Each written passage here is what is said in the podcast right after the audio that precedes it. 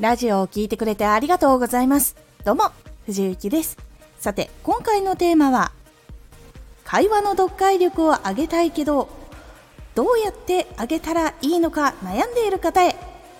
読解力を磨くコツ。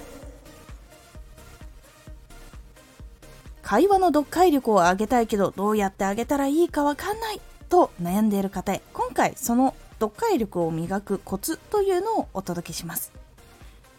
このラジオでは毎日19時に声優だった経験を生かして初心者でも発信上級者になれる情報を発信しています。それでは本編の方へ戻っていきましょう。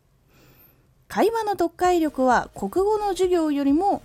より人の気持ちのリアルに触れるので人の心を知るというのが大事になります。まずは人はこう言われたらこう感じる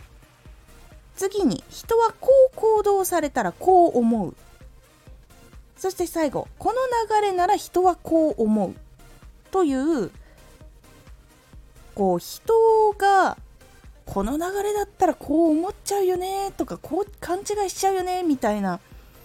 その普通と言えばいいのかその多くの人がそう感じるであろうこととかそう予想ができることっ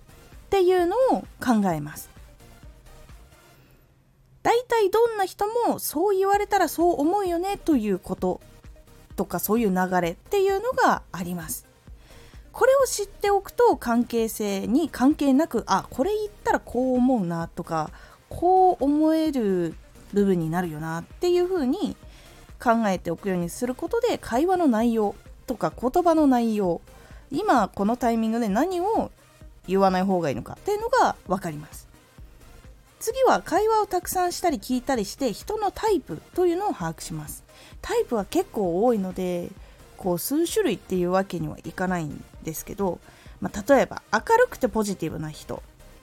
落ち着いているけどポジティブな考えの人。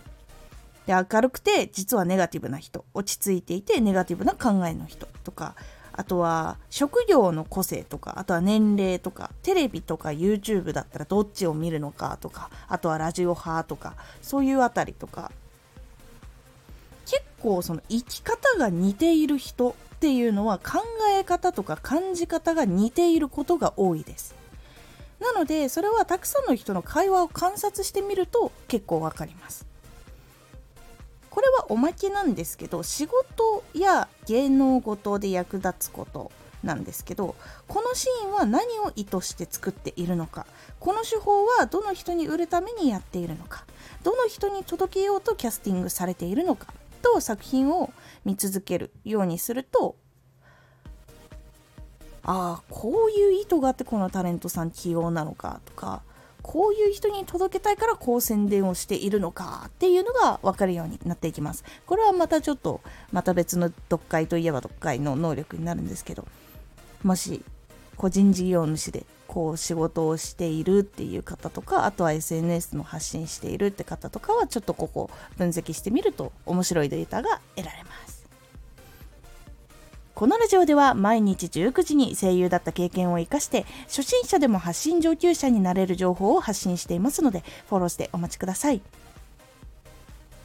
私配信朗読劇に出演させていただきました。時空警察バージナルエクスターナルフューチャー。こちら前編後編がただいま放映期間中となっております。前編後編どちらもチケット販売しておりますのでぜひ概要欄からお買い求めください。